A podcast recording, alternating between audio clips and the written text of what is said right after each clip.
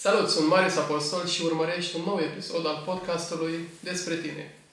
Astăzi voi purta o conversație cu un om special.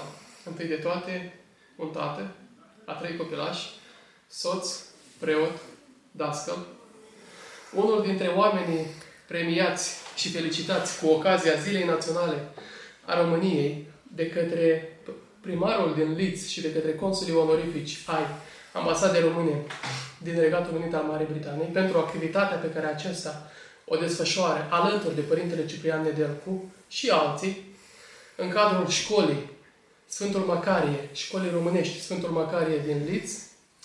Numele său este Adrian Sat. Adrian, bine te-am găsit! Salut, mulțumesc pentru invitație și Hristos a înviat! Adevărat a înviat! Adrian, aș vrea să începem tocmai cu povestea școlii românești din cadrul bisericii, Sfântul Macarie. Cum a început și când a început? Ca să fiu sincer, povestea școlii românești nu începe cu mine neapărat.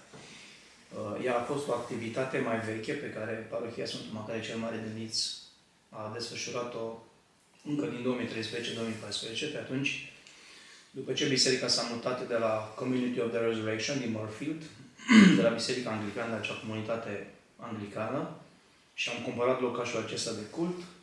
Părintele Paroh a format o echipă de lucru, iar atunci, din câte știu eu, de școala românească se ocupa doamna Mihaela Stănescu și doamna Alina Costin, care încă ne ajută și pe noi, adică face parte din, din cadrul echipei școlii românești Macarius. Deci, cumva, școala românească începe din 2013-2014, dar noi am, să zicem, am reinterpretat-o sau nu I-am dat și o altă nuanță, am mărit echipa, am mărit echipa de voluntari și din 2014-2015 foarte multe cerințe au venit din partea părinților că vor să-și înscrie copiii la școala românească și atunci am gândit că ar fi cazul să lărgim un pic echipa și să facem ceva mult mai, mult mai profesional, mult mai elaborat.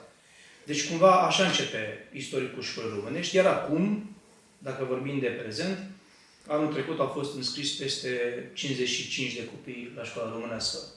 Majoritatea sunt din, uh, din România, dar avem și copilași care vin din Republica Moldova și vreo câțiva dintre ei chiar și din uh, Ucraina.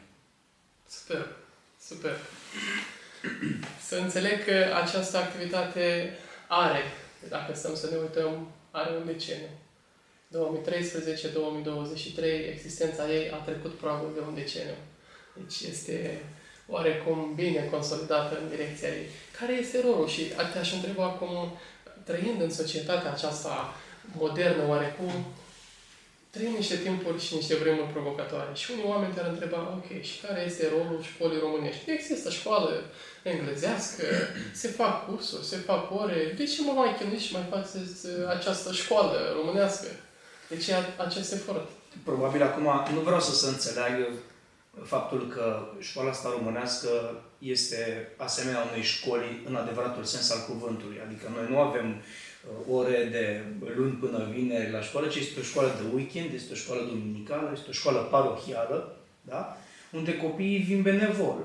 Adică nu avem nicio taxă de școlarizare, nu avem absolut nimic, toată lumea lucrează benevol pe bază de voluntariat în cadrul nostru, adică profesorii, cei care întreprindem aceste activități educaționale, funcționăm pe bază de voluntariat și copilașii, doar cei care vor, și, adică doar cei care doresc să aprofundeze anumite aspecte legate de limba și literatura română, de istoria și geografia țării noastre, de tradițiile și obiceiurile specifice poporului român, sunt așteptați în fiecare duminică, începând cu orele 12, 12, 30, câteodată 1. Dar, uh, uh, o întrebare este foarte bună, pentru că ce urmărim, de fapt, cu școala aceasta românească? Cineva poate să întrebe, bine, bine, și atunci ce faceți? Sau care este rolul vostru? Ce urmăriți aici? Și uh, pentru noi poate părea un pic mai simplu, ca părinți vorbesc, pentru că noi cei care am trăit ca părinți venim din România, dintr-o altă parte a Europei, bucate din viețile noastre, bucăți din viețile noastre le-am trăit în România, am gustat de specificul locului, am văzut ce înseamnă să fii român dar majoritatea copilașilor noștri, mulți dintre ei s-au născut aici, sunt cetățeni britanici. Și atunci e datoria noastră, ca părinte, să încercăm să le arătăm și lor parte din identitatea lor. Pentru că cei mai mulți dintre ei poartă un nume românesc, chiar dacă au dublă cetățenie, ei sunt totuși nativi, da? născuți în Marea Britanie, dar totuși sunt cetățeni români. Adică majoritatea copilașilor au și certifica românesc și certifica britanic de naștere. Și atunci eu consider și întregul colectiv didactic care desfășoară activitățile în școala noastră duminică, noi considerăm că e de bun augur ca să le dăm o parte și din ceea ce ne este nouă specific, din ceea ce ne este nouă tradițional. De aceea, cum spuneam anterior, activitățile sunt în general focusate pe limba și literatura română, cu teme de teologie, pe credință, pe tradiții și pe obiceiuri. Și în fiecare an, poate vom vorbi mai târziu, în fiecare an gândim un curriculum, o programă și structurăm activitățile în acest program în funcție de momentul oportun din, din cadrul unui an biserice sau civil. Adică, atunci când se apropie praznicele mari împărătești, nașterea Domnului, învierea Domnului, avem activități focusate pe înțelesul religios al acestor sărbători, când avem întâi uh, decembrie sau când avem, uh, nu știu, 24 ianuarie, ne focusăm pe chestii ce țin de, uh, de identitatea noastră civică, culturală, de limba, de limba și literatura română, de Marea Unire, de formarea statului România ca entitate la 1918, da? Iar apoi când vine vara, nu știu, avem și ateliere de creație, când vine primăvara, 1 martie, mărțișorul românesc, sau când vine, 1, când vine data de 1 iunie, ziua copilului, încercăm cumva să, să creăm activități didactice și ateliere de creație care să vină în sprijin cei mici și să, să le anime sufletele, să-i facă mult mai, nu știu, dinamici, interesați. Eu cred că ceea ce faceți voi aici e mai presus de cuvinte. Eu cred că puneți cărămidă creștină Mulțumim. în inimile și sufletele atât părinților cât și ale copiilor și mai presus de toate puneți preț pe cultura și identitatea noastră. Știi ce e interesant? E interesant că foarte mulți, foarte mulți părinți și-au manifestat dorința asta de a avea o școală românească. Adică, într-un fel, am fost supuși trași la răspundere dacă nu vom face ceva pentru cei mici, vom da socoteală. Și înainte ca noi, oricum, noi gândeam activitatea asta, dar poate că nu gândeam așa, cum, cum este astăzi ea. De aceea noi, înaintea fiecărui an didactic, să zic așa, nu știu, în septembrie, când începem noi, ne întâlnim cu părinții și uh, fixăm uh, programa de comun acord. Adică vrem să vedem și ce vor părinții, vrem să vedem și ce le place copiilor, de ce sunt interesați, ce s-ar potrivi pentru anul următor, dar pentru următorul an, pentru că nu vrem să fim neapărat repetitivi, adică vrem să fie activitatea cât se poate de inedit, de nou în fiecare an.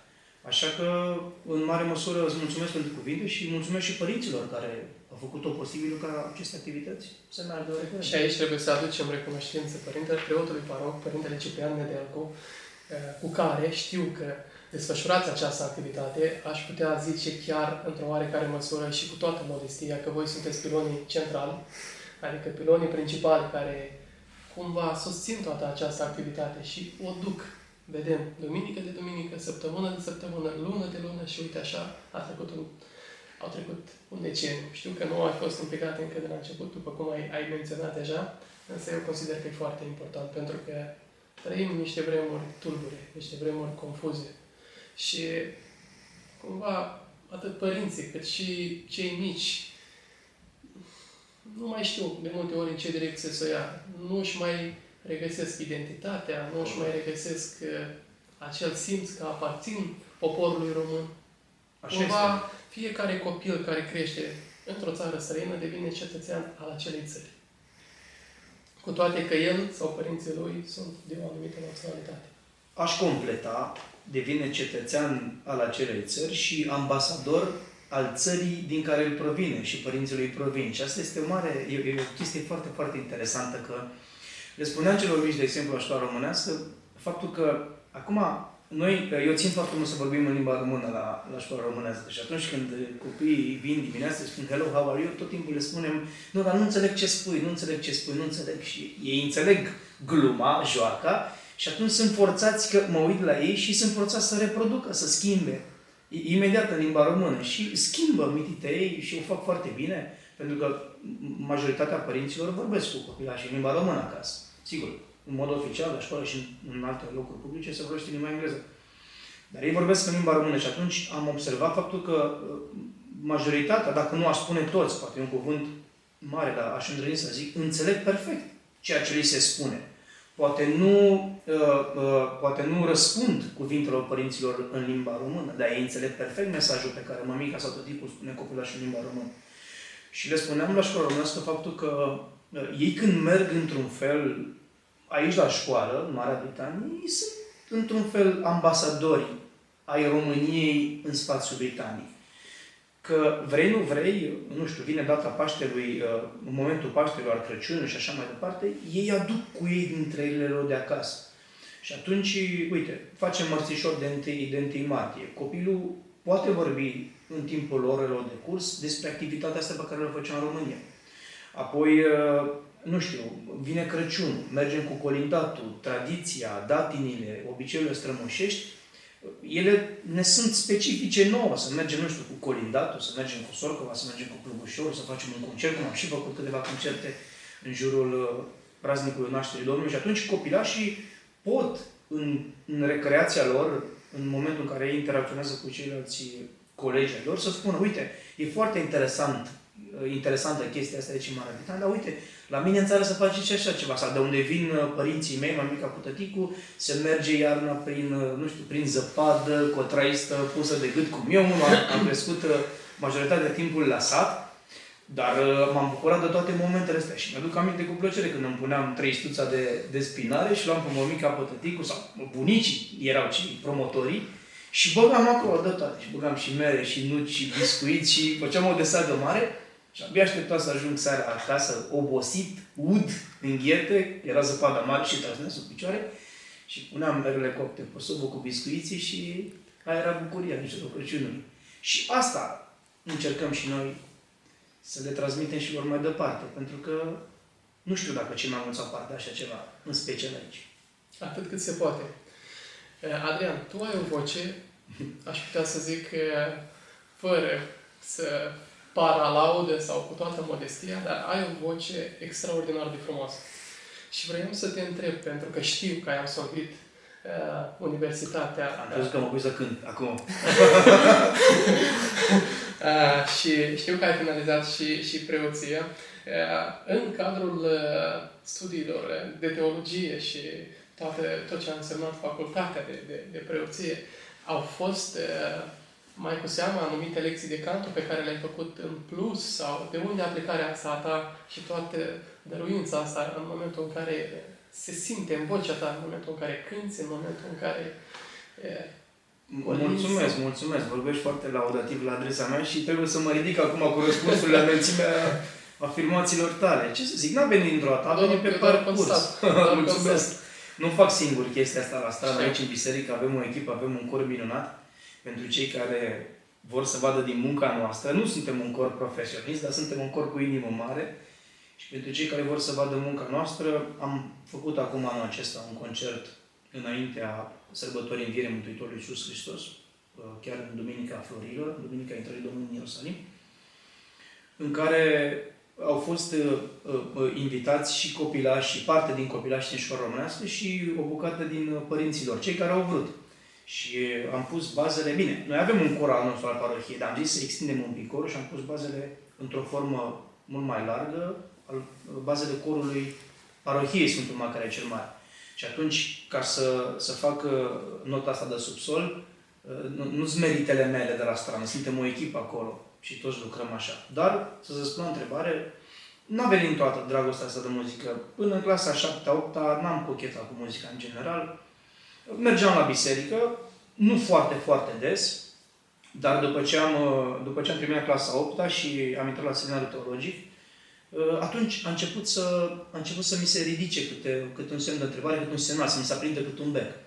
Mergând la seminar la Curtea de Argeș, și eu sunt din Argeș, din, din sudul României, uh, și mergând la seminar, făceam practică la, la mănăstire, la paraclisul mănăstirii, unde se moaștele Sfintei Mari Mucențe, Sfinte Mucențe Filoftea se bată pe 7 decembrie. Și mergeam în fiecare, fiecare dimineață sau fiecare seară, nu mai spun în fiecare weekend, plecam foarte rar, rar acasă, în, cel puțin în primii ani de, de, de, uh, învățământ și mergeam, făceam practic foarte mult la mănăstire. Și atunci eu venim clasa noua, cum am făcut eu seminarul, se făceau 5 ani de seminar, adică de între 9 până între 13 Erau cei mai mari care cântau tot timpul la strană și dădeau răspunsurile liturgice și în general am fost foarte curios și sunt foarte curios, îmi place să descoper tot felul de lucruri și mă duceam, mă puneam pe lângă ei, vedeam ce cărți au, vedeam cum cântă, tot timpul întrebam asta, dar de ce o cânți așa, asta de ce o cânți așa. Nu știu dacă știi, dar în muzica bisericească se folosește o altă notație. Bine, se folosește și notația liniară, pe care, liniară pe care poți să cânti și la un instrument, dar se folosește și o notație bizantină. Adică există o, o semiologie, un mod de a scrie anumite note muzicale în limba, în muzica bizantină. Și atunci eu eram foarte curios, întrebam tot timpul, asta ce înseamnă, dar asta ce face, asta urcă un ton, asta coboară un ton. Și de acolo am plecat de la dragostea asta.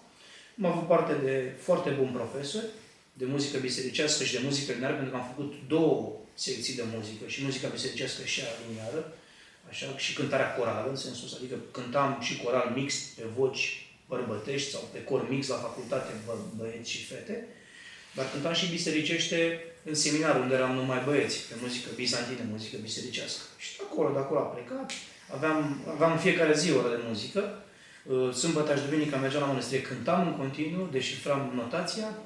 Iar apoi, uh, uh, în timpul facultății, lucrurile deja au luat, au luat o altă, o altă înfățișare, pentru că, așa cum spuneam, la facultatea de teologie erau și băieți și fete, aveam profesori universitari, doctori, licențiați în muzică, uh, nu știu, ucenici ai marilor uh, profesori de muzică, începând de la, nu știu, Nicolae Lungu sau Habar n-am, Ioan Popescu Pasărea, ucenici de lor, Sebastian Barbu Bucur, mare uh, compozitor și interpret de muzică bizantine și așa mai departe și ne dădeau și profesorii ne predau mai departe.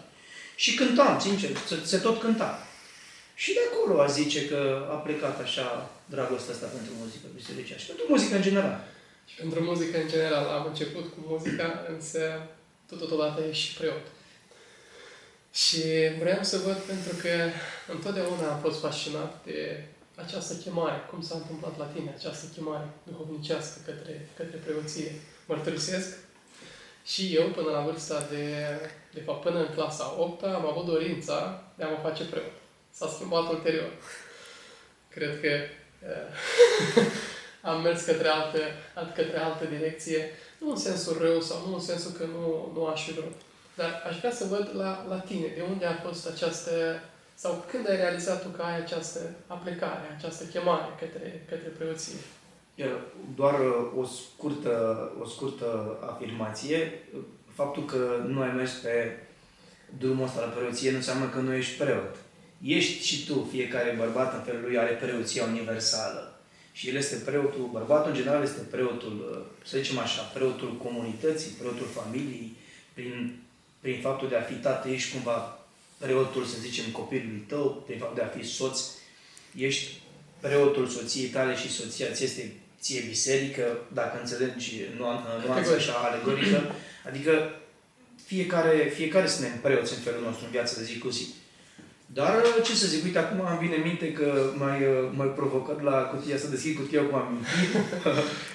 Mi-aduc aminte, eu am, am, așa cum am spus anterior, am trăit foarte mult timp la țară și acolo la, la, la sat. Avem un lucru în comun, Bun. de acolo provin și eu. Și îmi aduc aminte acum cu, cu bunica mea, Dumnezeu să o odihnească, uh, avea, avea un coș foarte mare, avea un coș foarte mare și tot timpul umplea cu de toate duminica să mergem la bisericuță dimineața. La mine la țară, bisericuța e destul de departe de locul unde locuiesc. Trebuie să mergem destul de mult. Urcam niște dealuri, coboram și așa mai departe. Și își punea, fiind bătrânică, își punea în oală toate, în uh, coșul mare, toate lucrurile necesare și făcea ca un fel de coc, să zicem așa, o chestie foarte bine întărită, nu știu cum se numește exact, uh, ca un prosop așa întărit, uh, știi cum îi chinuiau pe alții, de exemplu, prin lagările comuniste, când udau prosoapele sau funile, puneau capete de fier sau de lemn în vârfurile lor și așa îi leznau și îi loveau cu oameni care au suferit în temnițele comuniste și nu numai.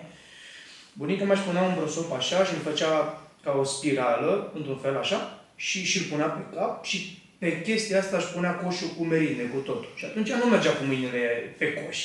Ăla mergea singur în capul acolo, puse cu tot și am ținea pe mine de mână. De mâna dreaptă mă ținea pe mine, iar mâna stângă avea o oală de pământ mare, cu foarte mulți cărbuni aprinși, pentru că nu era tehnic atât de fain cum avem acum. Aprindem un cărbunaj la biserică, punem puține tămâie și asta e foarte profi, foarte fain. Avea niște rășină de brat, de aia serioasă, cu mulți cărbunași așa.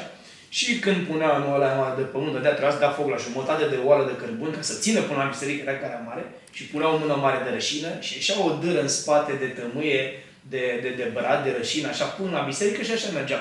Cu oșul sus pe cap, cu mine mâna dreaptă și cu rășina de brat și cu tămâia, să mergem să tămâiem mormântul înaintașilor noștri, da, mei, și să participăm la Sfânta Slujbă. Și de acolo, de acolo, de acolo, să zic așa că de acolo au plecat primele, primele dorințe. Apoi era un bătrânel, pa, nu cred că e mai rețin, mai mi se pare că domnul Gheorghe, foarte în vârstă, cred 80 ceva de ani, scund așa, ca mine, și stăteam amândoi, eu mă, tot timpul el cânta la strană, bătrânește așa, și mă vedea, mă știa cine sunt și mă trăgea lângă el acolo.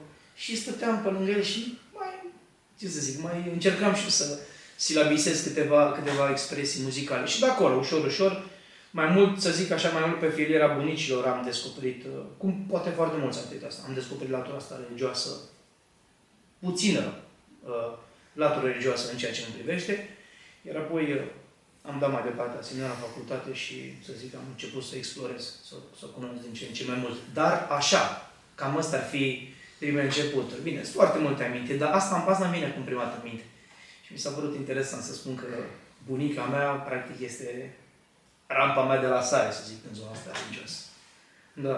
Știi că de multe ori porți diferite conversații de-a lungul vieții și de multe ori ai ocazia să discuți și cu preo, persoane, oameni, preoți, ca să venim direct, uh, și la fel.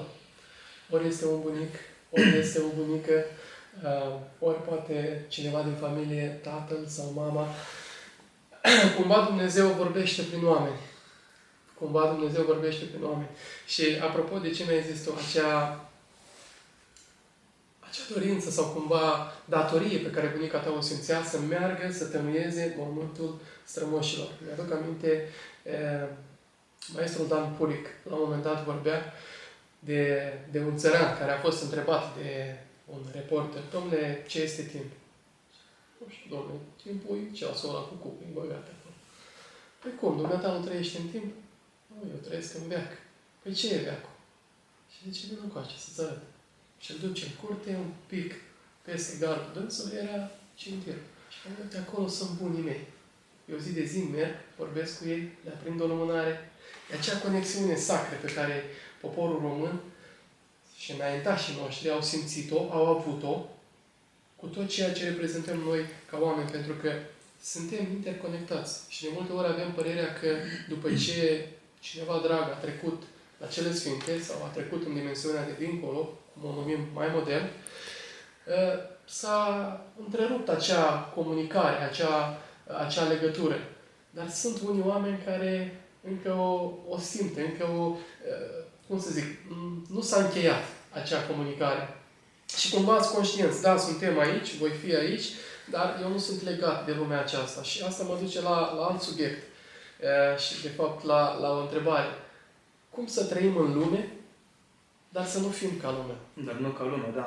Prima dată am găsit cuvintele astea la Mitropolit Antonio Plămădeală, să trăim în lume, dar nu ca lumea. Interesant, mi-a ridicat mai multe, mai multe întrebări la fileu. Uh, chestia asta cu, uh, cu veșnicia e interesantă, foarte interesantă pentru un om care este religios și spiritual. Asta este un subiect amplu, nu pot eu spune în câteva minute absolut nimic. S-au scris romane, Sfânta Scriptură, dacă luăm Biblia, da, care este o culegere de cărți, Biblia nu este o singură carte, nu vedem o singură carte, acolo sunt vreo 66 de cărți. Noul Testament cu Vechiul Testament, Evanghelie de Faptele Apostolilor, Epistolul uh, Sfântul Apostol Pavel, deci practic e o bibliotecă. Asta și înseamnă Biblia, culegere de cărți. Dacă luăm Sfânta Scriptură, vedem acolo o groază de de argumente despre veșnicie, dacă cercetăm viața Mântuitorului, vedem o groază de o sumedenie de minuni și de învieri din morți, cea mai mare fiind chiar însă și învierea sa din morți, nu a treia zi din morți. Deci, uh, abundă realitatea noastră cu veșnicia. Iar eu văd chestia asta interesant, pentru că Bă, am, am cochetat așa, să zic, prin încercările vieții și cu, cu experiența asta a morții. Câțiva ani în urmă am pierdut-o pe mama mea și apoi uh, cei care m-au crescut, bunicii, părinții ei, i-am pierdut și pe ei. Și în vreo șase, șapte ani i-am pierdut pe toți. Și am fost nevoit să înțeleg și să simt și să, să, să dau un sens acestui lucru. Nu că nu aș fi crezut înainte. De aceea, pentru mine, veșnicia este super reală. Eu iubesc pe mama mea și pe bunicii mei, iubesc în continuare. Și este firesc că nu poți să iubești din punctul meu de vedere. Sigur, pot fi contrazis foarte ușor. Dar asta este crezul meu, asta este crezul meu. Vorbesc în ceea ce mă privește. Nu poți să, nu poți să iubești ceva ce nu există. Adică eu nu vreau să cred că, nu, nu, nu pot să cred că mama mai a existat și dintr-o dată nu mai există. Refuz să cred chestia asta. Mai ales modul cum, cum e așa sfârșit viața, așa de minunată, adormim peste noapte, citind din uh, Acatistul Sfântului Nectarie, adică practic a fost luată, luată în brațe de Sfântul Nectarie de la Egina, și așa, în urma unei suferințe grele, așa cum știe toată lumea că Sfântul Nectarie e crotitorul și așa mai departe, și atunci, uh, eu cred, eu iubesc mama mea în continuare, mă gândesc tot timpul la ea, sunt convins că și ea se gândește la mine și mai departe, știi? Și cred că, cred că există chestia asta, sunt fer convins că există. Știu că există, știu că și eu sunt efemer, episodic, adică din punctul A până în punctul B pe acest pământ, merg mai departe, mă întâlnesc cu abia aștept în Împărăția Lui Dumnezeu întâlnirea cu mama mea și așa mai departe. Deci, din punctul meu de vedere, veșnicia este super reală, iar faptul că că noi venim la biserică aici și, nu știu, participăm la Sfântele Slujbe, ne rugăm pentru înaintașii noștri, asta nu poate, biserica nu este biserica celor vii, dar este și biserica celor adormiți. Și dacă ne uităm în toate rândurile noastre de cult pe, pe care le avem în slujbe, tot timpul, tot timpul avem uh, uh, trimiteri către cei adormiți. Tot timpul cei adormiți sunt pomeniți.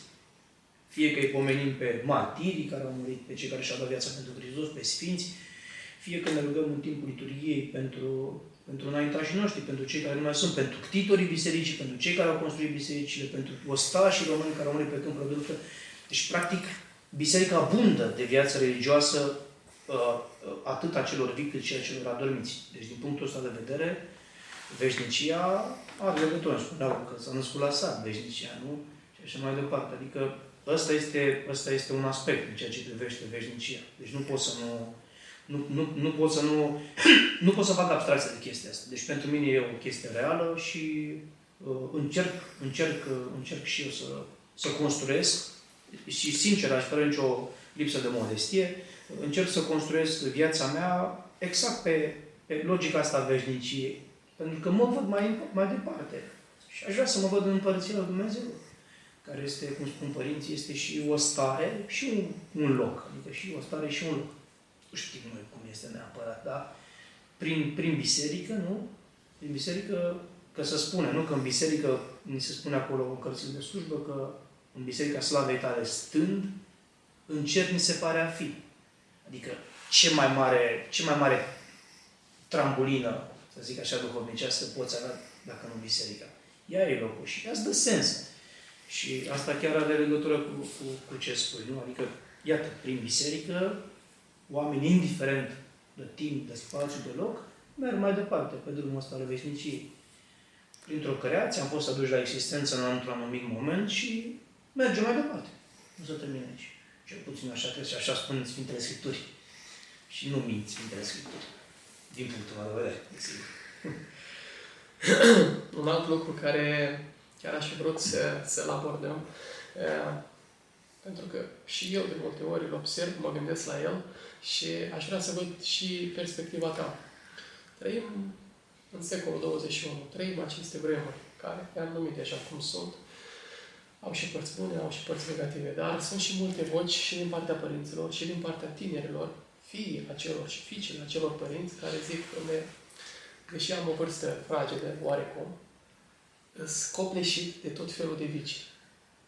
Și de partea cealaltă, părinții, unii dintre ei zic, domnule, i-am scăpat complet din frâu. Nu mai știu cum să mă raportez la ei, nu mai știu ce sfat să-i dau, nu mai știu cum să mă apropii de el în ideea de a îndrepta cât de cât calea. Cel puțin să se debaraseze de acele vicii.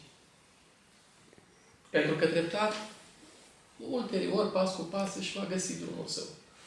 E interesant, e interesant ce spui și subiectul iarăși ține de pedagogie, adică e, e vast, e imens subiectul.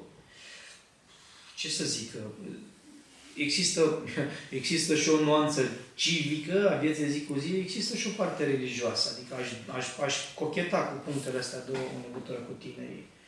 Vorbești de tine, trebuie să vorbești de educație, nu? Adică, iar apropo ce spuneai tu, cu, când avem viețile așa super aglomerate, spune Sfântul Paisia Ghioritul, spunea că uh, simplifică-ți viața și atunci va dispărea și stresul. Aș reinterpreta chestia asta. Dacă am putea încerca să simplificăm viețile copiilor într-un fel, să nu fiu înțeles greșit, cred că le-am aduce și un pic de liniște sau un pic de, nu știu, de protecție din punctul de vedere. Dar subiectul e sensibil, subiectul e sensibil și chestia asta e... în fond, toată viața noastră e o educație. Cine are pretenția că e pedagog și că știe răspunsurile, adică cred că vorbește în zadar. Uh, Teodor Baconski, într-o carte, Averea bunei educații, spune acolo că educ, adică îmi educ copiii, deci mă educ. Ceea ce este foarte firesc, îi educ pe copilașii mei și mă educ și pe mine. Pentru că în procesul ăsta educațional suntem și noi implicați cu ei. Și atunci, uh, bine ar fi dacă am putea de mici așa să intrăm la să intrăm într-o educație atentă cu, a, a, a, educație atentă cu cei mici, să putem să le deschidem, nu știu, diferite, diferite opțiuni care să țină focusați pe bunele intenții, știi? Tentații, acum între noi fie vorba, Marius, tentații vor apărea tot timpul. Nu cred că pot fi privați de tentațiile astea.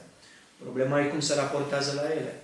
Pentru că dacă, știi, adică e foarte simplu, există, asta este îndeopște cunoscut, că există copilași minunați din părinții depravați și, și invers, și viceversa, adică și copilași uh, depravați din părinți minunați. Adică e, e, nu, e, nu e o regulă că dacă e sărac vei avea o reșită în viață sau dacă ești bogat și ai parte de toate educația, vei fi iarăși un câștig. Nu e o regulă. Că sunt, suntem, slavă Domnului, diversificați, diferiți de la, de la persoană la persoană. Dar uh, consider, consider, deși încerc și cu copiii mei zi de zi să îmi îmbunătățesc și educația mea și cultura mea și pe celor mici. Încercăm să facem cât putem progrese pe fiecare zi. Dar e complicat pentru că oricât, oricât uh, depinde ce educație într-un fel are copilașul. Că dacă el se duce, nu știu, merge la, la liceu și acolo apar pe holurile liceului tentația de a trage de țigare sau ceva de genul, să a fuma sau nu știu. Probabil că, că asta vreau să spun. Uh, uh, opțiunea, tentația va ajunge la urechile copilului. Adică va veni cineva și spune, trage și tu, încearcă, vezi cum e, că nu mori. Problema e cum se raportează la chestia asta. Trag din ea, nu trag din ea, adică încerc să fumez, nu încerc să fumez, încerc să înjur sau să fac diferite păcate. Nu dau eu nume acum neapărat. Că dacă este super deschis, dacă există o comunicare foarte transparentă și foarte constructivă între părinți și copii, între fetițe și mămici și așa mai departe, ei, în cele mai multe cazuri, probabil vor veni acasă și vă spune, uite ce mi s-a întâmplat astăzi. Un coleg mi-a spus să încerc să fac ceva sau să nu fac ceva. Ce părere ai? Cum mă raportez la asta? Ce înseamnă chestia asta? Și așa mai departe. Și atunci părinții uh, trebuie să intervină dacă vor ca, nu știu, copilașii lor să, se, să, să fie construiți corect. Deci, și apoi, și nici asta n-ar fi neapărat uh, uh, the only way, cum ar veni, singura, singura cale. Pentru că dacă ne uităm în calendarele Sfinților, uh, abundă calendarele Sfinților de vieți ale Sfinților care mai înainte au fost păcătoși. Și a, nici nu vreau să zic și la ce formă, la ce formă. Adică spune, se spune că în Scriptură, în Scriptură se spune că uh, nu poate omul păcătui cât poate Dumnezeu ierta. Și e o chestie interesantă, pentru că, practic, tentația asta a păcatului există și păcatul în sine. Dar există și opțiunea să renunți la păcat. Și cum spuneam anterior, sunt atâția, se spune, se spune așa în limbajul bisericesc, că așa uh, uh, mai, uh, mai secundar, că nu există niciun păcat pe care să nu-l fi biruit un sfânt. Adică avem sfinți și dacă ne uităm în calendarul sfinților, avem sfinți pentru fiecare păcat pentru desfrânare, pentru vrăjitorie, pentru hoție, pentru... Avem, avem de toate, dar le-au biruit, au depășit, au trecut, mânați de, nu știu, îmi vin acum în minte numai dacă mă apuc să vorbesc de Sfântul Ioan de mamele lor, de Ferește Augustin, de Doamne, ce minunăție! Sfântul Vasile cel Mare, nu mai vorbesc.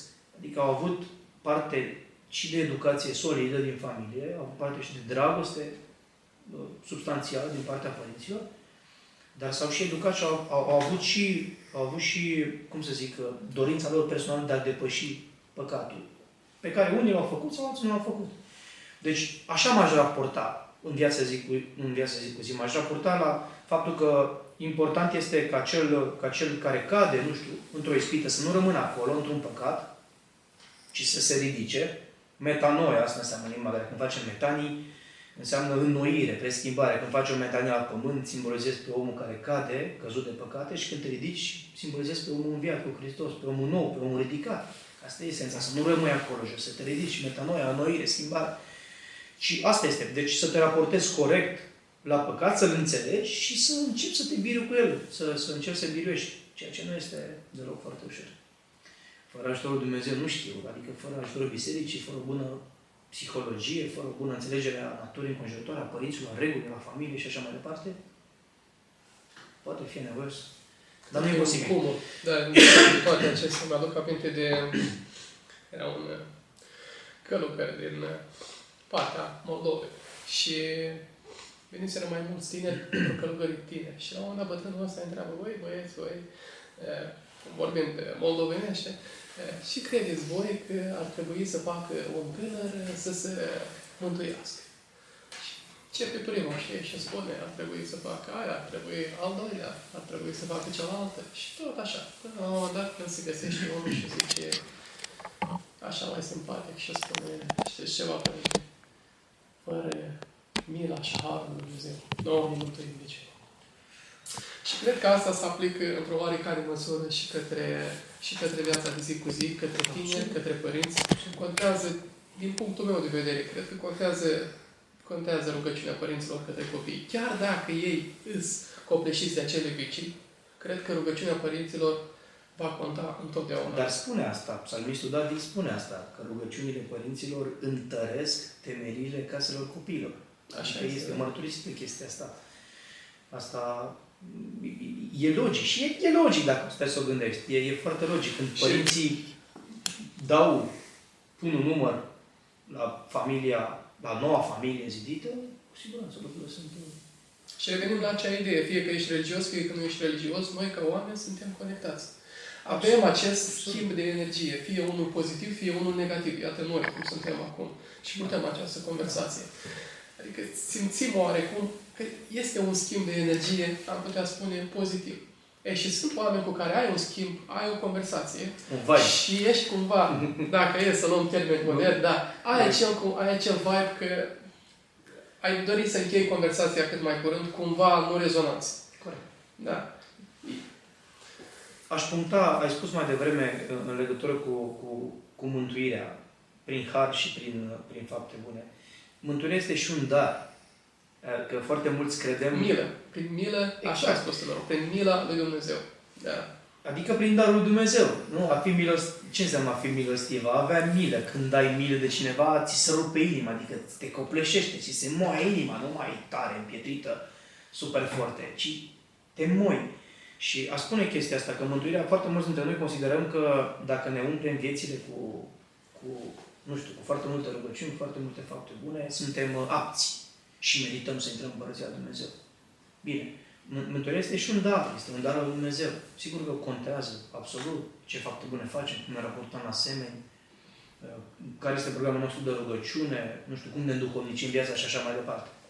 Dar mântuirea este un dar al Lui Dumnezeu. Este și un dar al Lui Dumnezeu, pentru că, uh, cel puțin eu așa cred, alții mă pot contrazice, eu consider că suntem creați și din darul și din mila lui Dumnezeu, prin legătura conjugală dintre bărbați și femei, dar și prin acea scânteie divină care face posibilă, zic eu, apariția pruncului. Da? Da, pentru că este o unitate. Adică nu suntem doar trupul acesta care este aici. Este o unitate între suflet și trup. Absolut. Între acel ceva care privește din spatele ochilor noștri. Acel ceva care nu își încheie existența odată cu încetarea existenței trupului pe acest pământ. Acel ceva, acel ceva care noi, în termeni religioși, îl numim suflet, care este veșnic și va merge după mai departe. E interesant, e interesant ce spui, că vom merge cu sufletul mai departe, dar spune, spune Sfânta Scriptură că la a doua înviere vor învia și trupurile noastre. Astea pe care le băgăm în pământ acum și care sunt descompuse, spun că vor învia și trupurile noastre la a doua înviere, la transfigurare, la Apocalipsă, dacă vrei. De aceea eu am... acum scriu la... mă uit la un articol, lucrez la un articol despre uh, osoarele, adică locurile de unde și depozitau părinții și evrei și mai târziu creștinii, o, semintele celor adormiți. Și dacă mergem la Muntele Atos, de exemplu, există câteva mănăstiri unde părinții călugării uh, uh, dezgroapă după șapte ani pe cel adormit și așează, îi, îi culeg, îi iau o semintele, le spală după rânduială, se face sluba parastasului, a pomenirii și apoi sunt așezate cu grijă. Și craniile sunt puse, nu știu dacă se poate căuta pe YouTube, e informație super publică, într-un osoar mare, într-o cămară, într-o căpere, într-un beci mare, se pun craniile lor pe rafturi și dacă a fost preot, dai să face Sfânta Cruce pe cap și se scrie numele lui, da? Gheorghe și așa mai departe, Ioan, Pavel, cum l-a chemat, și celelalte părți ale, ale celelalte oase ale corpului sunt așezate într-o altă, într-o altă parte a osoarului.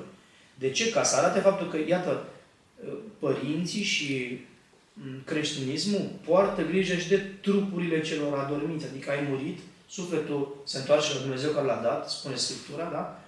Dar trupul rămâne pe mult se descompune. Și aceste oase rămân, rămân până la a doua înviere, până la a doua înviere a Mântuitorului Iisus Hristos. Îi vom învia și cu oasele astea ale noastre, care sunt și ele, cum spuneai mai devreme, de această energie, eu aș numi o har, e un har al lui Dumnezeu, să spune în manualele noastre dogmatică, că, iartă în cacofonia, că harul este o energie divină.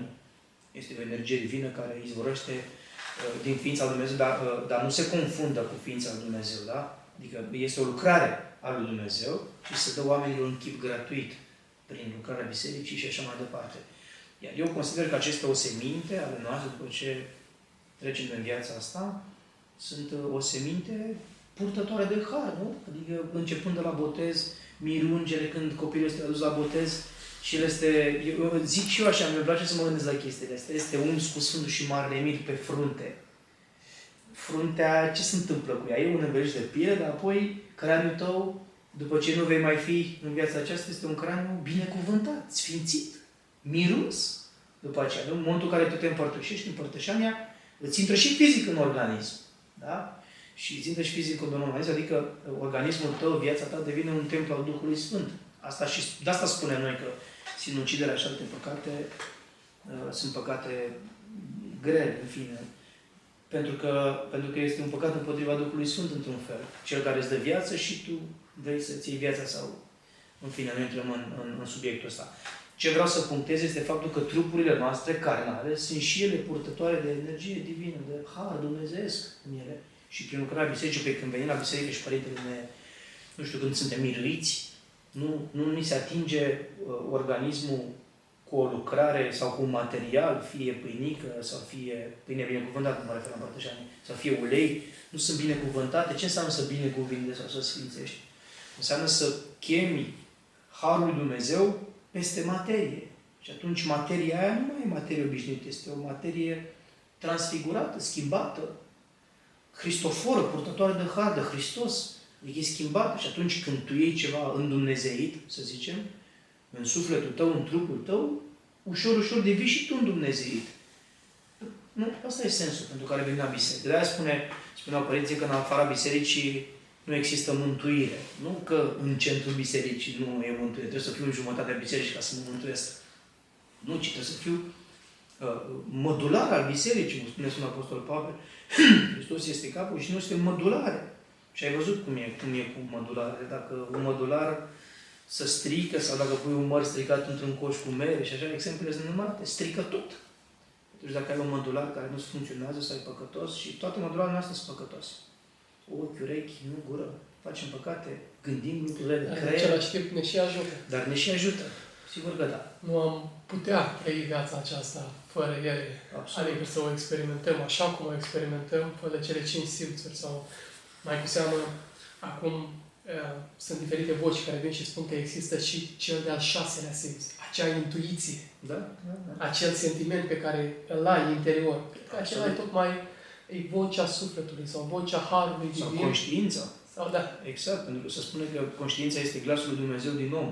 Și eu am ascultat câteva, am văzut câteva reportaje despre medici, neurochirurgi și așa mai departe. Și e, e destul de sensibilă chestia asta, că nu prea poți spune ce cu conștiința. De unde vine conștiința asta? Așa? E o funcție a creierului, nu e... Că te, câteodată conștiința, pur și simplu, conștiința te, te spulberă, te face praf. Că stai și te gândești, bă, ce-am făcut? Bă, nu-i bine. Bă, cum l-am supărat pe ăla? Trebuia să fac așa. Și începi și te schimbi. Interior începi să tremuri, începi să te panichezi sau habar n-am. Sau începi să te bucuri sau depinde de la... Deci e, e super profundă. Ființa umană, spunea cineva, în lume multe mari, în, lume, în, în lume multe minuni sunt, dar minuni mai mari ca omul nu sunt. Adică minuni mai mari ca omul nu există. Spunea domnul, domnul doctor, profesor, Constant, Dumitru Constantin Durcan, uh, cred că, sper să nu greșesc, dar a avut o conferință în care și dumnealui este medic neurochirurg și discuta în acea conferință și spunea că mai cu seamă el ar tinde să, să concluzioneze că această conștiință, așa cum o numim noi, ar fi în afara creierului. Ar fi, exact cum ai zis tu, tu ai numit-o, ai prins-o foarte bine, ai zis că e, e vocea lui Dumnezeu din noi. Exact. Da. Și atunci, dacă creierul este doar o, un organ care încetează odată cu existența trupului, dar euul nostru, sufletul nostru, nu încetează. Da? Deci el va rămâne, el își, își continuă existența, doar că într-o altă formă este, Absolut. nu este vizibilă ochilor noștri. Ei, oare este posibil să moară conștiința odată cu trupul? Mă îndoiesc. Nu, și sp- părinții spun că e foarte interesant ce spun uh, în, le- uh, cu, cu, în legătură cu conștiința. E foarte, foarte interesant. Că de acolo s-au și dezvoltat anumite chestii legate de viața oamenilor dincolo, fie în rai, fie în, în iad, știi? Și spuneau părinții că, bine, nu e, nu e o dogmă, nu e un adevăr, zi, formulat de biserică, dar uh, părinții au avut, părinții îmbunătățiți au fost momente când au fost inspirați de Dumnezeu în anumite aspecte și ne-au lăsat și noi mai departe. Și mulți spun că uh, oamenii în iad, spun, se vor uh, chinul, chinul în iad într-un fel sau bucuria în rai, nu, nu vor fi chestii uh, materiale trupești. Pentru că tu nu vei mai avea organismul care să te ajute să faci păcatul, să zic așa, să vârsești păcatul. Dar în sinea ta, în interior, în sufletul tău, în conștiința ta, vei simți că tu vrei să păcătuiești, dorința de păcat îți va rămâne. Nu știu, dau exemplu un om care consumă foarte mult alcool sau habar n-am, zic și eu, s-a întâmplat. Și nu se poate, nu poate depăși păcatul ăsta și moare așa. Părinții spun că el și după moarte, conștiința lui, adică sufletul lui, rațiunea, e vorba de raționalitate, de rațiune, va simți dorința asta să bea, să consume.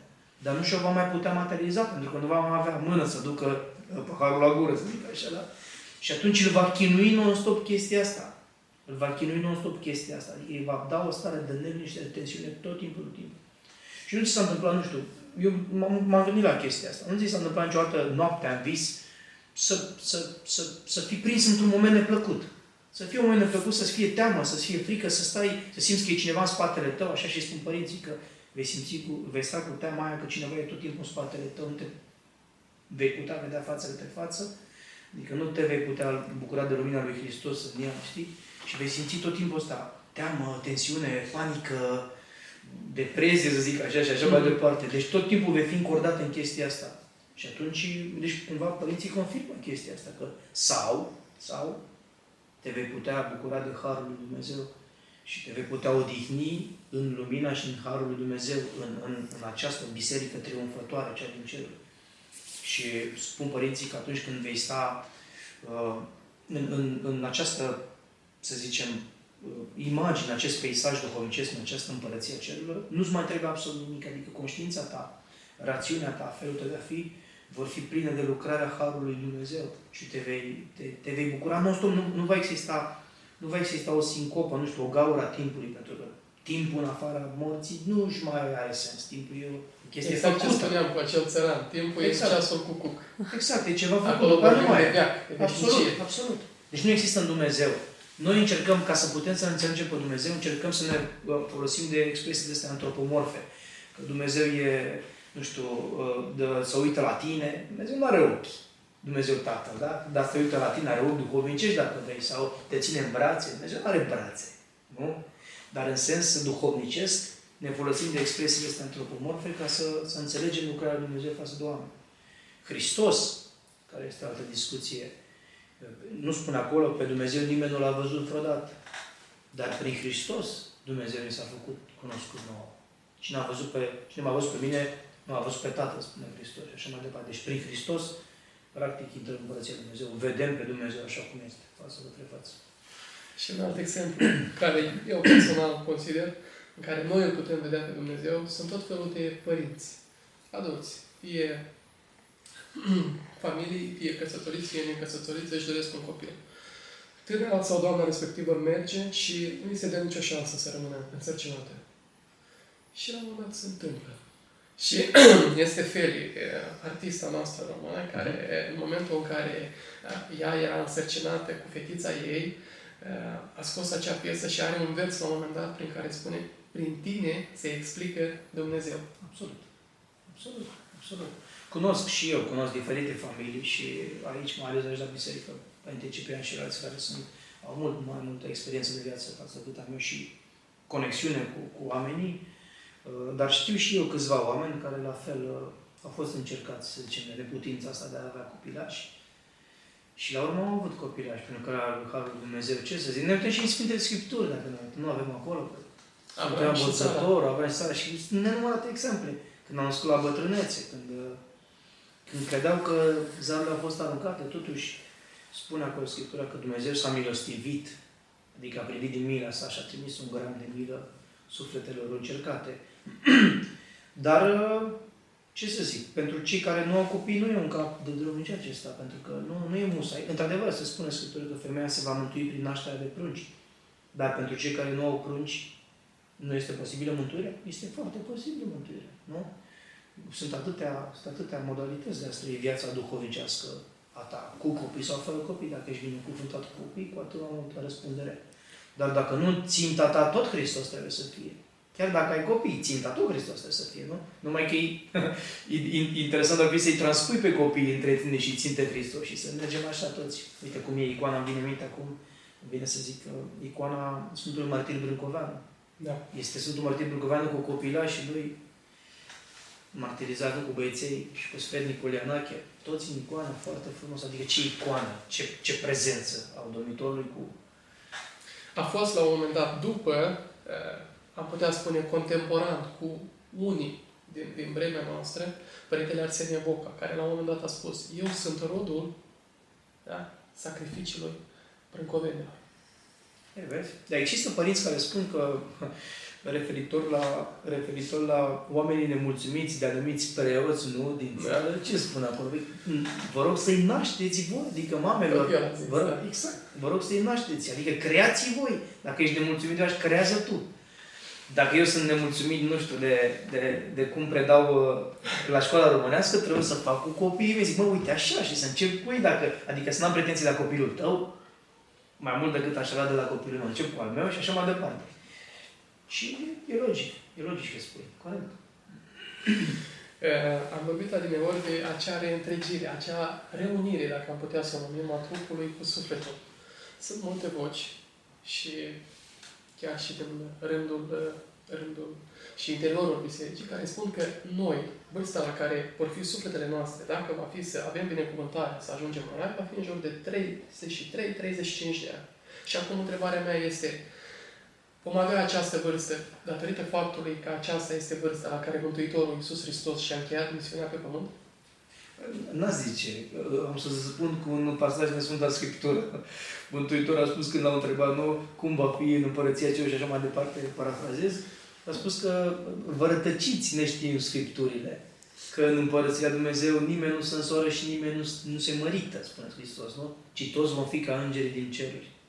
Deci nimeni nu se însoară, nimeni nu, mări, nu se mărită, adică nimeni nu trăiește viața cum și trăiește pământ, ci toți vor fi ca îngerii din ceruri. Iar îngerii din ceruri sunt ființe create, sunt ființe create, deci nu sunt veșnice ca Dumnezeu, create spre veșnicie, dar nu au, nu au uh, temporalitate. Ei nu au îngerul Gavril 26 de ani sau Mihail 34. Și nu cred, nu cred de chestia asta, pentru că ieșim din viața aceasta, ieșim din, cum spuneam anterior, ieșim din temporalitate, ieșim din timp, intrăm în veșnicie. Și practic asta este timpul, timpul e un, uh, timpul a apărut cu creația odată, dar n-a fost din mine. Timpul nu e veșnic, timpul e creat. Dumnezeu a creat timpul din iubirea Lui și a creat pământul și lumea și pământ și așa mai departe. Dar timpul nu e veșnic. E îndumezeit, e înduhovnicit, e înveșnicit. Asta e altceva, e o altă discuție, dar nu e veșnic.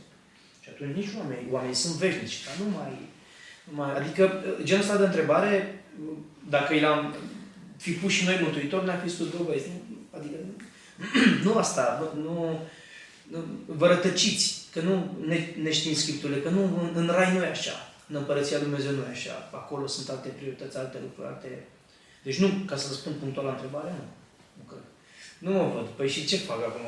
Dacă ăștia care au murit, nu știu, dacă sunt, dacă mor la 80 de ani ca un înțelept, o să par mai înțelept ca Isus, nu? Care au la 33 sau 30, nu? 30 Totodată sunt voci care, adică toate aceste lucruri sunt din popor. Sunt cumva adunate, extrase din popor. Mai oh, sunt și voci suntem, care... suntem campioni, da, da, voci din popor în România cel puțin. Și mai sunt anumite voci, dar acestea, din nou, sunt voci cumva care vin cu o credibilitate, vin cu o încărcare dumnezească în spate. Și la un care spun că uh, știi ce? Dacă tu aici mori pe pământ și ai avut lipsă unul dintre organe, fie o mână amputată, fie un picior sau ai avut diferite probleme, sufletul tău, când va merge dincolo, entitatea ta, nu va fi ciopărțită cum a fost aici în realitate. Spre exemplu, cei din război care au murit uh, în diferite condiții sau astfel de lucruri. Se zice că dincolo nu vor fi astfel de lucruri. Dincolo va fi exact un întreg. Am putea spune perfect, așa cum l-a, l-a creat și l-a, l-a zămislit Dumnezeu. Există discuții, ăsta sunt mai mult de bioetică și despre transplantul de organe și așa mai departe. Există într-adevăr discuții care spun că dacă unui om se face un transplant, nu știu, de rinic sau ceva de genul, el nu aduce parte și din ADN-ul lui prin transplant în nou corp gazdă, care găzduiește dintr-un alt corp, adică există chestii de astea și au fost teologi care au dezbătut problema asta, că sunt și nuanțe. Dar uh, consider că, consider că în, în, în, în ipostasul fiecăruia, adică în persoana fiecăruia, Harul lui Dumnezeu poate foarte frumos să altoiască ceva, fără ca să se simtă un străin. Adică, nu știu, dau un exemplu de rinichi, dacă așa, dar un transplant de rinic sau așa, cine știe. Uh, uh, cred că Harul lui Dumnezeu foarte, foarte frumos să altoiască acel rinichi pe, pe, pe persoana mea, fără ca eu să port, uh, să, adică să, până la urmă, și mădularele noastre pot fi îndumezeite, îndumezeite, exact, înduhovnicite, îndumezeite, adică sfințite. Și atunci când un mădular, dacă eu sfințesc trupul pe ansamblu, sfințesc toate mădularele mele. Și atunci ele merg în Împărăția Dumnezeu sfințite ca ale mele ca ale mele, punct. Ce? Sângele meu nu, con- nu contribuie la, la îndumezeirea mea? Contribuie. Nu transportă sângele oxigen în tot organismul? Păi când te rogi, nu duci prin sânge și așa mai departe toate chestiile, tot oxigen, tot, tot harul lui Dumnezeu, deci și o unghie, și sângele, și fiecare măturat contribuie la... Categoric. Categoric. Uh, acum discuția ar putea continua fără niciun fel de problemă, pentru că simt că ești ca o fântână din care putem extrage diferite informații pe diferite subiecte. Nu mă văd chiar Și întrebările ar veni necontenit. Însă ușor, ușor ne apropiem de, de finalul acestei transmisiuni și aș vrea să profit de această ocazie și să invit pe toți cei care vor urmări acest podcast să lase în secțiunea de comentarii din experiența lor de viață, ceea ce înseamnă dacă au avut vreodată o experiență în care au avut un transplant de organe sau dacă cineva drag uh, le-a murit, uh, bineînțeles, un lucru inevitabil trăim, pentru că mai devreme sau mai târziu nu suntem veșnici. Toți vom pleca de aici și toți cei dragi la un moment dat vor trece în următoarea etapă. Lăsați în secțiunea de comentarii și ce ne interesează uh, și ce m-ar interesa pe mine să văd cum v-ați raportat voi la aceste lucruri, ce sens ați dat voi acestor, acestor lucruri. Adrian, Aș vrea să, să încheiem, însă nu înainte să te rog să transmiți un mesaj celor care, care ne urmăresc și ce fel de mesaj, adică în, în, în ce direcție. Tocmai un mesaj în care, cumva, un mesaj de puternicire, am putea să-i spunem, pentru, în special pentru tineri. Pentru că vedem cât de, am putea spune, atacați, oarecum încercați prin tot felul de proiecte de lege, prin tot felul de ideologii sunt, mai ales în ziua de astăzi, mai ales trăind într-o societate modernă, dezvoltată, așa cum este Regatul Unit al Marii Britanii. Cum să se țină pe calea cea dreaptă, departe de vicii și cumva încercând să aibă o viață cât de cât cumpătată și plăcută lui Dumnezeu. E o întrebare, e o întrebare largă. Nu știu dacă o pot comprima în 30 de secunde, un minut. E complicat. Nu știu dacă știu răspunsul, sincer să fiu. Eu pot să spun ce, ce, ce aș face eu cu copiii mei, ce aș face cu mine. Mă consider și eu a fi un tânăr. Dacă, cred că sunt și o tânăr și atunci e ca și cum îmi pui întrebarea, dar tu tine ce faci pentru da, viața bă, ta? că, că în sensul ăsta, da? da și să văd, să văd ce fac eu, ce fac eu ca tânăr în primul rând. Nu știu ce să zic, habar n-am, e complicat. Adică avem, avem o sumedenie de, de opțiuni, avem o sumedenie de opțiuni. De ispite nu știu dacă putem fugi. Nu știu dacă putem fugi de ispite, nu știu dacă e duhovnicește să fugim de ispite.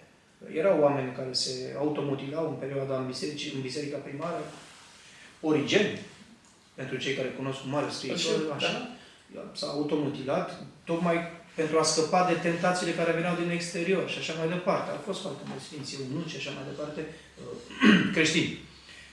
Nu știm dacă asta este soluția. Ideea este să putem să biruim ispita. Și ispita, nu știu, iarăși, nu cred că o putem birui din prima. Bine, oamenii duhovnici s-au biruit ispita. Oamenii care încearcă să, schip, să lucreze la viețile lor uh, propriu-zise, ușor, ușor vor ajunge la despătimire, adică să biruiască patima din ei și să să biruiască ispita. Dar până acolo e, cred că e drum lung, e un pic de, de muncă și în sensul ăsta nu putem, din punctul meu de vedere, vorbesc și din, din perspectiva teologică, nu cred că putem scăpa de, de ispite fără ajutorul Harului lui Dumnezeu. Pentru că Harul lui Dumnezeu vine acolo când tu nu mai poți. Când tu nu mai poți și ridici, ridici ochii sus, atunci vine Harul lui Dumnezeu. Și cred că fiecare dintre noi am simțit momente de astea când eram pur și simplu ruinați, în depresie, terminați și dintr-o dată, așa doar fără ca să spui cuvinte, doar privind, nu știu, icoana Maicii Domnului sau stând pur și simplu în fața unei icoane fără să spui cuvinte, plângând sau, habar n-am, nu știu, comunicat cu Dumnezeu, verbal sau non-verbal, și atunci venea Harul Dumnezeu care schimba, schimba, schimba starea, te schimba cu toată ființa ta. Deci eu aș ține aproape de Hristos, asta fac în viața mea zi cu zi pe cât pot. Încerc să țin aproape de, de lectură, iarăși un mare... Ai recomanda o carte? Nu știu, uite, acum am recitit cartea în ceea ce privește educația, averea bunei educație a lui Teodor Baconski. El mi-a venit în minte acum, în ceea ce privește educația. Și o carte ar trebui, uite, bine că ai zis chestia asta, pentru că și pentru părinții din Occident, de aici, care suntem cu copilași mici, acolo e un ghid practic, e un manual practic al domnului Teodor Baconski, despre cum să ne raportăm la educația copilașilor ce să facem cu ei, cum să-i uh, susținem uh, duhovnicește, cum să-i canalizăm spre anumite nu știu, teme mari, spre, uh, spre lectură, spre muzee, spre muzică, spre opere de artă și așa mai departe. Adică să-i facem awareness și de chestiile astea în viața lor. Să le creăm o educație. Sigur, un, un, un tabiet, cumva, o, nu știu, o obișnuință, un tipar pe care să construim. Că dacă ne punem, îți dai seama dacă vin, e interesant că dacă îi spun copilul meu la 18 ani să citească o carte și el nu m-a văzut pe mine niciodată citind, răsfoind sau comentând o carte în casa mea, cum va spune, cum îi vei da eu lui Dragoste de citit? Sau când mergem prin vacanțe și stăm toți la mare, la soare, nu intrăm și niciodată prin nicio uh, librărie, nu intrăm și noi prin nicio chestie, iarăși va fi dubios. Adică, deci dacă facem chestiile astea, trezim niște interese, n-aș obliga copiii, adică n-aș forța, nu, sub nicio formă, aș, aș, aș forța, cu ghilimele de rigoare, prin puterea exemplului. Iarăși, care e o mare chestie, puterea exemplului. Să te vadă ceea ce faci și să te să urmărească și El și să ții, aș ține aproape de Hristos, aș pune lectura la lucruri, pentru că nu spunea Eminescu, spunea citește, pe măsură ce citești din ce în ce mai mult, creierul tău, creierul tău devine un laborator de idei și de imagini. Adică cu cât bagi mai mult, cu atât este, dezvoltă creierul și din ce în ce mai mult și prin care Harul Dumnezeu asupra ta și asupra creierului, îți vin tot felul de idei, tot felul de, tot felul de construcții sănătoase, cum este și podcastul tău, o idee foarte bună și o construcție foarte faină, să ajungi, să ajungi la cât mai multă lume. De unde ți-a venit asta? Dintr-o, din, din mintea ta, din, din cunoștințele tale, din lucrarea ta, din ce ai descoperit, adică nu? Adică e logic, e rodul muncii tale. Și făcând toate chestiile astea așa, la un loc, stând aproape de biserică, eu zic, e ok. Deci, n-aș, n-aș, uh, n-aș da sfatul, nu știu ce să zic. Când vine în minte, uite, chestia asta, când i-a răspuns Mântuitorul, i-a zis, tinere, ție zic, scoală-te. Și dacă ne oprim la chestia asta, tinere, ție zic, scoală-te, se pot uh, decupa de aici foarte multe, foarte multe învățături. Și aici aș și vrea să, să ne oprim, pentru că mi se pare mesajul, mesajul cel mai potrivit. Adrian, îți mulțumesc tare mult. Eu îți mulțumesc. A fost despre tine, sunt Marius Apostol, iar până data viitoare, amintiți-vă să dați o distribuire la acest mesaj și să vă abonați la canalul nostru de YouTube, Marius Apostol, pentru că ceea ce facem noi aici este o încercare sinceră de a crește comunitatea și de, vă, de a vă aduce niște mesaje și niște povești de viață care să vă inspire să vă motiveze și, de ce nu, să ne ajute să creștem împreună. Până data viitoare, Doamne, ajută!